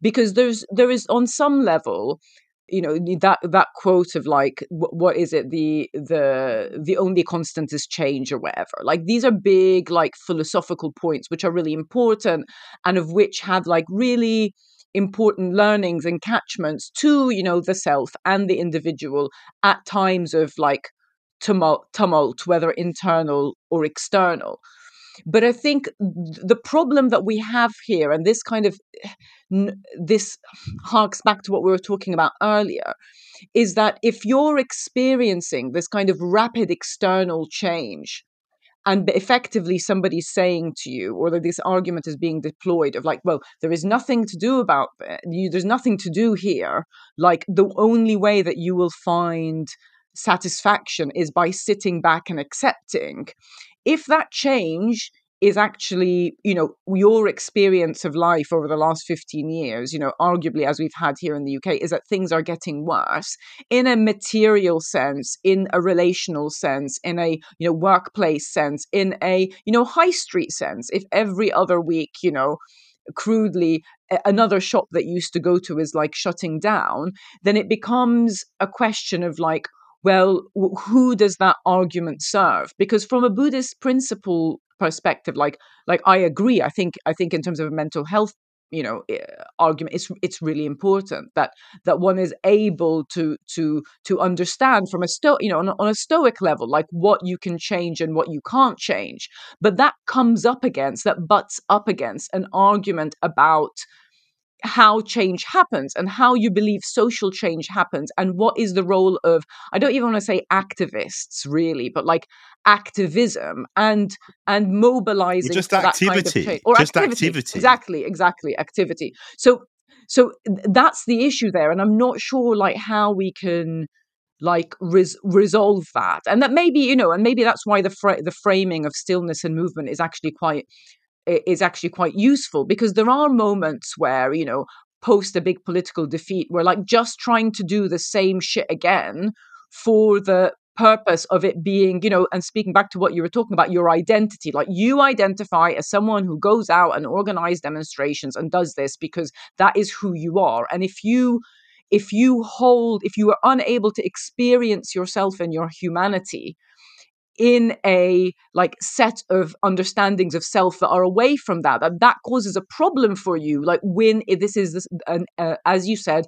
a mo a, you know a social moment a, a political moment where there's an ebb where actually maybe it's a better time for reflection. But if you do not have the tools either as an individual who has a meditative practice or as a collective or as a group of people or who identify in a certain way then you are unable to you become unable to gather your energy and resources by having or accepting that movement of stillness I think there are like um, there are resources within Deleuze uh, to to to think about that more than what Jem was just saying. Particularly when um, Deleuze starts writing with Felix Guattari uh, in the early um, is it in the early seventies? I think it is Late sixties, late sixties Anti-Oedipus, and they, they basically their two main books together are Anti-Oedipus and A Thousand Plateaus. And uh, in Anti-Oedipus, the emphasis is is much more on you know it's almost like an accelerationist thing, not technological accelerationism, but you know the emphasis is like to to to to, to embrace change or push change because Yeah, the question change is good, and and and stasis is always negatively marked. always negative, you know. And in in a way, this is a post sixty eight book, so it's like, what do you do with the insight that the state of things is actually change and not stasis. You know, what do you do with that? You can just recognize it and say, well, that's nice. or you can try to think out what politically to do with it. And their initial thing was, yeah, change, just change, let's destroy, etc. Like, and then by a thousand plateaus, they're much, much more cautious, you know. And the, in the last chapter, the last plateau, I suppose I'd have to say, you know, they have this thing about, you know, yeah, we have to experiment quite cautiously, perhaps with change or deterritorializing or destratification, as they as they would put that. And in fact, you you should always have a little bit of um, uh, territory to, to retreat back to a little plot of land to retreat back to. I say, when you go off and do an experimentation, try to change something, you ha- should have somewhere to come back to unless you lose yourself. I mean, I, I think in it's at particular points they're thinking about these moments of change, of sudden change, being being followed by you know outbreaks of drug addiction and these sorts of things, but also you know the, just the danger of like. Uh, of, of individual madness or just the, the complete breakdown of coherence that sounds like an argument for the in a literal and a metaphorical sense the need for some sort of grounding which basically almost lends itself to the argument that not all conserving of something Yeah, or conserving as energy is necessarily conservative is the argument that i would make Yeah, yeah. but I think it lends this this thing to this like you know uh, moments of like um moments of madness, moments of excess. We, as I put it before, and then like the more these moments of of of, of slowing down, etc. In fact, I think where I got the phrase "moments of excess" from, or where me and my colleagues got the uh, in the Free Association got the moments of excess thing, is from a an interview. I think Guattari and Deleuze do with some Maoist group, and and they're sort of saying, look, these these moments where everything goes off, these moments of excess, or just a faith that things will turn out or end uh, all right at the end, they're, they're basically not enough to save us. And what you need is you need these moments where things go off, these moments of excess, where like the previous sensibility of the society, in which you know the previous things that you could the society could make sense of, or even just sense, perhaps, as in like recognize, that gets exceeded. But then you also need analytical war machines, but like just basically spaces of analysis, right? So there's almost like a rhythm, do you know what I mean? Where you have these explosions, but then you have to have this prepared ground to step back to to to slow down and and analyze. Oh, no, I was going to say, I- I'm not sure, just thinking, you know, while Keir was speaking there, I'm not sure that slowing down is the same as stillness. I think there is stillness is a much kind of stronger position conceptually. And I think there is, you know, different different kinds of stillness that we can talk about there because stillness is related to, you know, the the pejorative of, of stasis, effectively. Like I think I think we're saying that for something to be ground to a halt is very different to the kind of stillness that is needed that of- of- from which comes creativity and reflection and big ideas right Yes. Say more about that. Yeah. uh, well well I, I, ju- I mean i'm just thinking about it from a philosophical fe- sense and also like parallels to those those buddhist principles as i think you know like if people feel like you're in a political ebb and you've been forced to slow down and you're trying to conserve energy that's it's, it's Mm. it, it seems like quite a different perspective to actively being still whether that's to do with observing yourself or observing the movement or observing history and that kind of like buddhist presence of like there is not this idea of there is nothing to do here so you know the idea that meditation at its essence is not about you know trying to stop your brain working it's about the absence of and that's a very difficult thing to to to be able to get that perspective politically when when you're in a moment is a distinction is a distinction between um, choosing or perhaps cultivating stillness to having stasis imposed on you. Is that the distinction you're making? i'm basically saying i don't think it's stillness Mhm. if it's not the, what we're trying to say the, the stillness that i'm envisaging is not something that can be imposed on you i think that's stasis or that's uh Yeah. that that's that kind of stuckness that we're talking about when and it, and it and that has some kind of claustrophobia to it or some kind of like being put you know a, vi- an effect of being forced indoors or forced inside or pushed into a box But it's unfreedom. It's the, the most basic form of Exactly, unfreedom. Is have your room for movement constrained Exactly, and constricted, exactly. whether it's by borders or prison walls. completely completely, which is very different to whether collectively or as an individual, like coming to a movement, uh, to coming to stillness, because from that stillness can come like it's it's like what we were talking about with boredom before. Like the I want the right to be bored.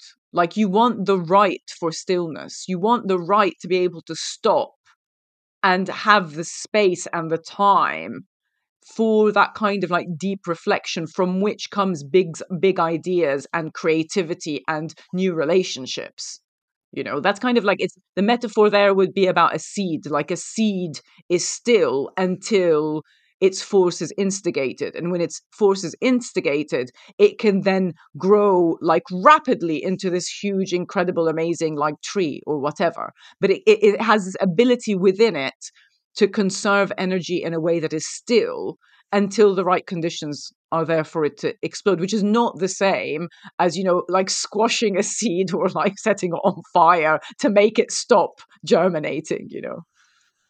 Can I um, push that point on a little bit then? Because you, because I can, I, I totally agree with that. It's a great point. And but like there, there have been conceptions of revolution, which is about pulling on the brake. So let me just explain that. That, during the early 20th century, there was um, the, the idea of a train on a train track, you know, sort of unmovable, being dragged along by the by the forces of history, was like a a metaphor that was reached for quite a lot in in in, in terms of like rev, a metaphor for revolution, basically. And then Walter Benjamin starts arguing that in fact, no, the revolution perhaps is getting on the train, this runaway out of control train, and pulling on the the train. You know what I mean? To, to pull on the brake. I mean to say.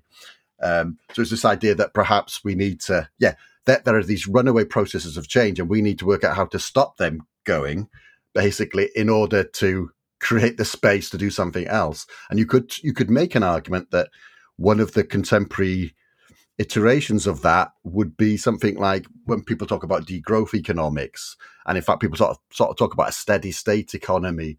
I don't actually like the steady state thing, but that would be much more the way I would interpret it, degrowth is that not that we don't want change, right? Not that we want something where things don't change at all, right? You want dynamism, but like you have to have that within recognition of uh, of uh, that we actually exist within an environment with with other animals, etc. And there are sort of like these limits that to that that get exceeded by this sort of runaway change, and the runaway change is just growth for its own sake, you know, the increase in economic activity for its own sake. And so the degrowth thing would be, yeah, we can't have, you can't have economic activity for its own sake. You know, there are limits that economic activity takes place in. Therefore, you have to have, that has to be guided in some sort of way. And the way you have to guide that is to have a democratic economy, etc.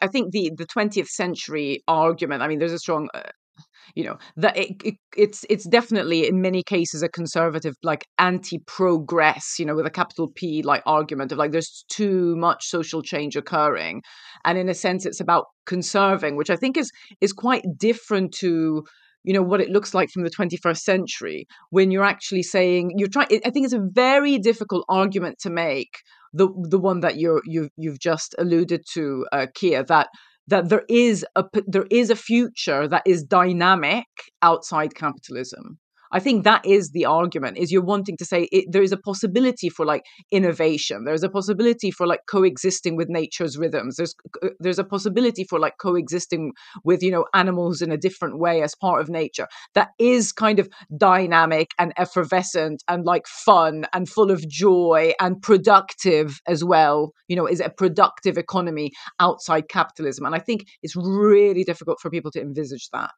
Like really difficult.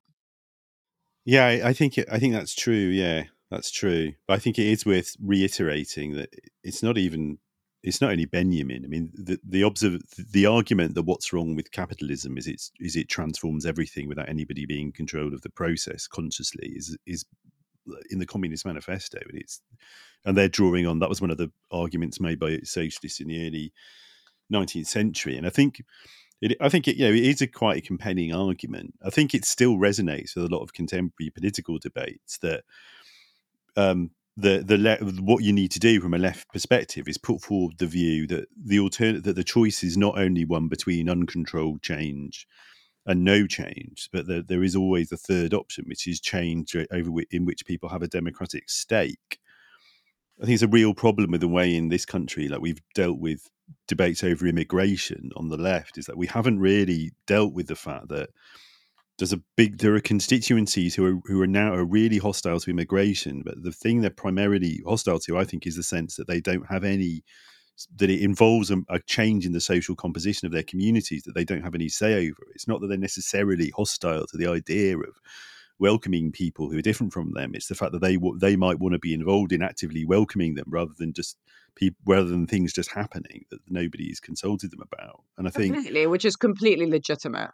Completely legitimate. And the left is really shit at this. The left, you're right, is really Well, we've accepted a situation where it's either the conservatives or the liberal position. The liberal perspective is this is just liberal, you know, just basically change is good. Like accept it, welcome it. You know, it's not really any of your business who your neighbours are anyway, because you're a liberal who respects private property and individual rights. And I think we've accepted that as the alternative, understandably, the alternative to like a conservative argument on immigration, which is oh, it should be stopped to preserve the authenticity of the national community, whatever. Which is also which is even more wrong from our point of view. And I think you know, my It's also you know, based I- on like no historical reality whatsoever. yeah, no, of course, yeah, it's, to- it's total nonsense. Of course, like if that, if those are the only choices available, I mean, this is a whole other argument. I think it, that's it's been really crucial to the way in which neoliberalism has secured consent, especially from urban populations, the past few decades, is to basically tell people, put create engineer a situation where either either you accept neoliberal globalization and its massive flows of uh, and its you know flows of and form its particular forms of migrancy, or you just oppose migrancy altogether in ways which is ethically and even aesthetically abhorrent to us for really good reasons. And I think we haven't we've never re- we haven't really put forward an argument that okay, look, we- we're one of the richest countries in the world. Especially those of us living in towns and cities, like we, we, we like having people from all around the world. Like we need to sort of get together as a, as a community, collectively work out how we make that happen in a way which benefits everybody, which doesn't frighten people. We haven't done that at all, and it's one reason. I think it's that I would say that is the primary reason actually why the left is so marginalized over the past few decades because we haven't been able to address that question. And that is a question about well, how do you have change in a way which people feel, feel like they have a stake in it, people feel like they have some control over it, and that is the basic question of democracy. The basic question of democracy is how do you enable collective people to feel a sense of collective agency? And agency is about being able to change things and and to decide what doesn't change. And and instead we end up in this situation where we're either we're having change imposed upon us from the outside um, or we're just saying no or we're just being we're just uh, adopting a position of conservatism and i think that that that can never be an appropriate response from a socialist perspective But also, it like it, this. This brings us to like you know what I would call the "can we just stop" sentiment. Like it's understandable that in Britain today, there's people who are seeing the world around them like change so rapidly in in a myriad of different like di- in, in negative ways, and where, like you said, they are not in control. They don't feel like they have any agency, and they own. They feel like the best, their best possible response is basically you know putting their hands up in a kind of like defensive bodily position and saying can we just stop? Can we just have one month? Can we just have one year where things are not getting worse? Because what happens is that it's almost like collectively everyone's on a not everyone of course but as a collectivity people are have been pushed so far down the Maslow's hierarchy of needs that you're unable to think about social change. You're unable to think about movement. You're unable to see your kind of role as some kind of actor because all your basic needs have been taken away from you. Like if you can't pay or you're if you're anxious about what your electricity and gas bill is going to be this winter, you like don't want to think about that stuff at all. You'd be like, can people stop the migrants? Can people stop climate change? Can people stop all of the things, all of these things that politically are not necessarily on the same side, you know, traditionally? Just can people stop stuff so that I just can have a bit of a rest? So I can just gather my thoughts is I feel like what's happening en masse, you know? I suppose like one of the other one of the other big problems for the left is not just that yeah this effect of like you be getting yourself worn down and overwhelmed by this relentless drip, drip, drip of change, or the you know, or even perhaps not drip, drip, drip. It's this not sort of drip, like crisis. tides, tides washing tide, over yeah, you that's much, constantly. that's much, much better. That's a much better analogy, yeah. But um, but but also that change sometimes comes in like horrendous big spasms. Do you know what I mean? Mm. Like Yeah. a, like a crisis of some sort or a war, this sort of stuff, or a riot. You know, the, a riot kicks off. You know, the, I'm thinking of the 2011 riots, and like one of the responses that tends to come out in when there's like spasms of of of change or violence or whatever they are is that um you know the response tends to that comes out from the media etc is like to to prohibit thinking do you know what i mean it's like in the 2011 uh, uh, riots it was you know um what's his name cameron oh thank god he's disappeared from my head great fuck off that's been a history for you mate um you know he said like you know uh, we, we uh, uh, you know, uh, we ex- we explain too much and condemn too little. And it's like you know, thinking about it, we're like, why? What's going on? Why has this thing happened? Adding any nuance is like basically prohibited. And like you, you know, what what happens is that you're supposed to build yourself up into you know this sort of. Um, I suppose it's like the, the affect of fear and panic, isn't it? Like panic where you can't think. Basically, there, there- you know, there's a conscious And mobilization. shock. Like Nadia wanted to Yeah, talk about shock. It's also it's shock, isn't it? Yeah, it's that affect of shock. Yeah, basically. And like, so what's the shock absorbers? Basically, how do we put some shock absorbers in there, which say, because what you need to do in that situation, well, I suppose there's a couple of things to do. One is to try to prevent this mobilization of shock, to to, to prevent it being, you know, producing a new spasm of violence. Do you know what I mean? Like, you know, 9 9 11 it shocks america and you get this these well i don't know continuing spasms of violence all over the world etc so you have to we have to move the you know we have to move to try to prevent that happening. But you also need to like basically defend the space for thinking and adding nuance and analyzing and Totally. And I think that's actually the, the introduction of a, the concept of a spasm there is actually a really useful, useful one because that again brings us back to talking about what a useful form of stillness is. And it's impossible. Like, if you are still and you are spasming, then that is not stillness. That is anxiety. That is like high adrenaline. That is the sort of energy that is going to make you get up and do something rather than, like you're saying, take a moment to analyze or have some kind of nuance. And if you know the forces uh, that that dominant forces, hegemonic forces in society, like government, are going right, you know, or, or or whatever, mainstream media or whatever, like not wanting to sound like a conspiracy conspiracy theorist. Now I, like, I feel like I can't say mainstream media without worrying what that's coming across as. But but you know you know what I mean. Like if you if you're at a moment like those, you know, good examples like what's just what's happening at this time of recording with you know Israel Palestine or with 9/11 or with whatever all of these big moments where people are you're in such shock you know because because this this spasm has occurred and it's and it's and it's uh it's re- reverberating into your body. And then that space is filled with like a very simplistic discourse uh, it becomes difficult to to critique that because you yourself are going through this shock of like the horrors of war or the horrors of attack or like of you know civ- civilian deaths or whatever.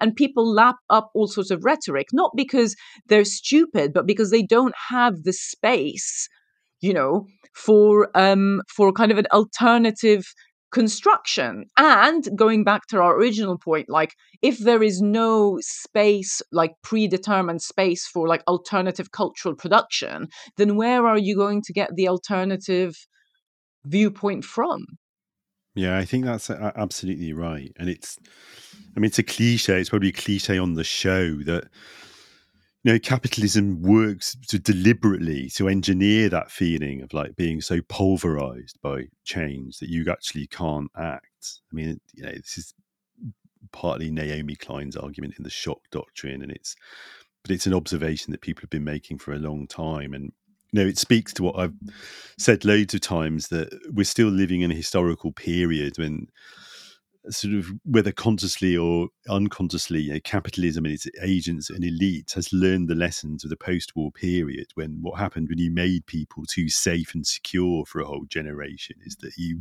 you gave them all sorts of ideas about what might be possible. And that was part of the precondition for those the radicalism of the 70s and um so I think that is all really illuminating. Because the I mean the the problem we've got now this comes back to the stuff we were talking about at the start of the show is that we've if what we need to re- to get out of this condition of stuckness is is forms of democratic solidarity and, and solidaristic democracy, then the problem, the immediate problem we've got is this technocratic managerial political class who really the only thing they're afraid the one thing they're most afraid of because it would it would remove them from their position of privilege is anything like meaningful democracy so we've got all these democratic desires eh, very potently manifest in the culture, whether it's people voting for Brexit because they think it will take back control, or whether it's people just spending loads of time on social media that gives them a kind of you know casual sense of participation and creativity, or whether it's people being on the left and getting involved in socialist movements of various kinds like it and they're all being constantly pushed back and shut down and attacked by the by a very specific group i think really who of people the this professional political class and the kind of wide this wider managerial class because their whole their whole raison d'etre through the period of neoliberalism has been to prevent uh, any any form of meaningful democracy re-emerging after the crisis of the 70s and that's still the, the basic contest we're engaged in is one between democracy and its opponents and i think democracy like in an expansive sense is the only possible solution we talked a bit on this show about contemplative practice. One of the most important traditions of contemplative practice is Zen.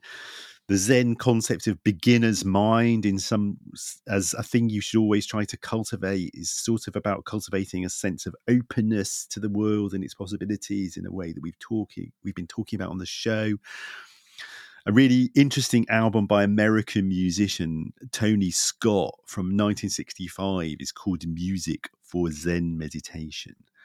And this track is called Zazen. Zazen is just the Japanese name for the, the Zen practice of sitting meditation with, an, with as much as possible an empty and open mind.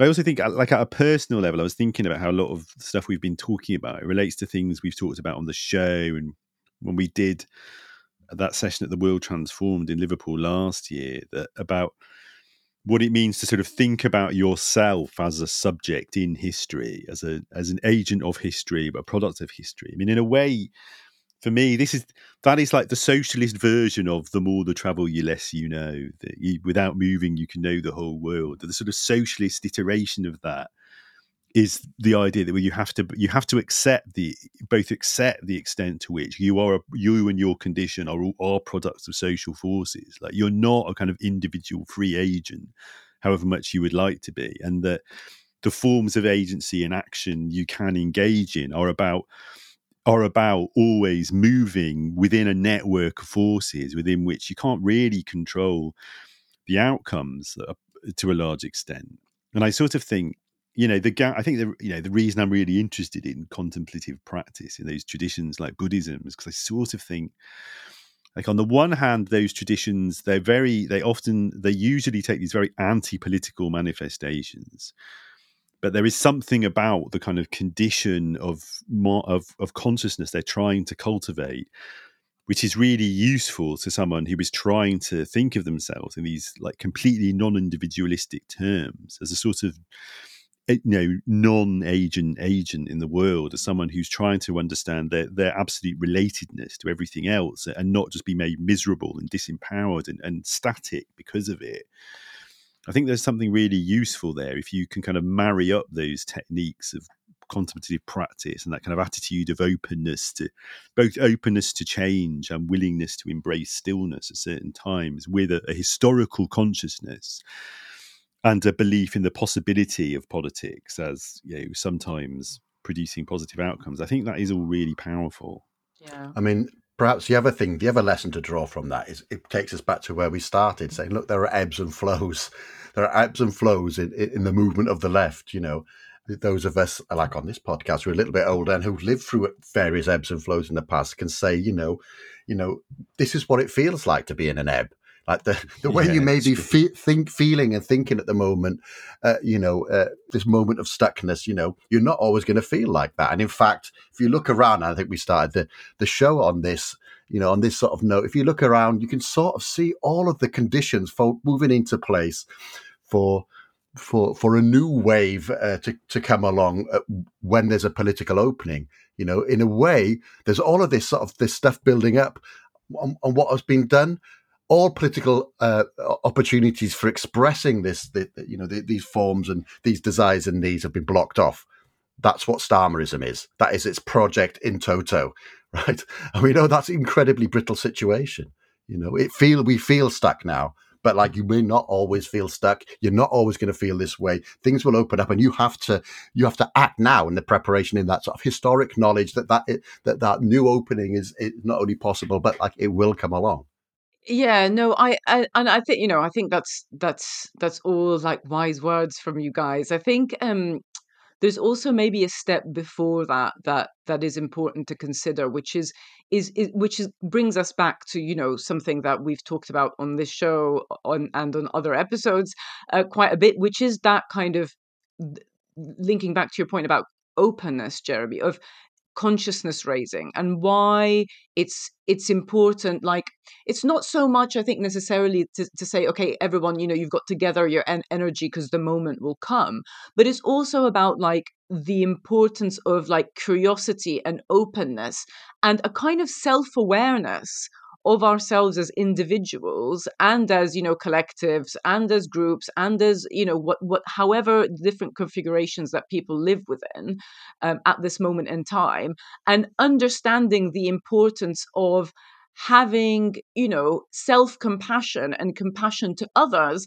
and not getting tied up in and making enemies with those people who will you will need to build alliances with perhaps very soon and it just feels like like that's an important you know message to put out is that it's not just that uh, it feels like people are fighting themselves in this kind of state of kind of anxiety or you know um yeah collective an- an- anxiety and fear but they're also like fighting their political neighbors and there's you know there's a lot of bad vibes out there and i think we need to be wise to that um and you know pick pick our battles and pick our an- enemies uh, and not waste our energy at this at this point in time This is Acid.